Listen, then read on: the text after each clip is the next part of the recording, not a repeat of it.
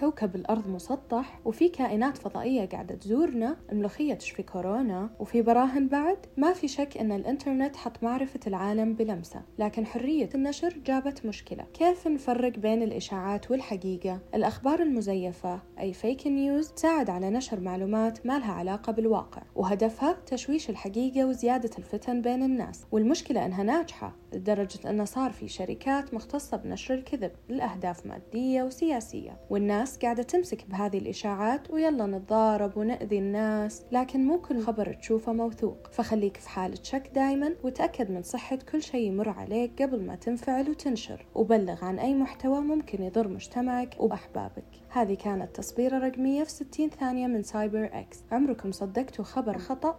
شاركونا آراءكم على هاشتاغ تصبيرة رقمية، وتابعونا لو حبيتوا تتعرفوا على مصطلحات أكثر. سلام.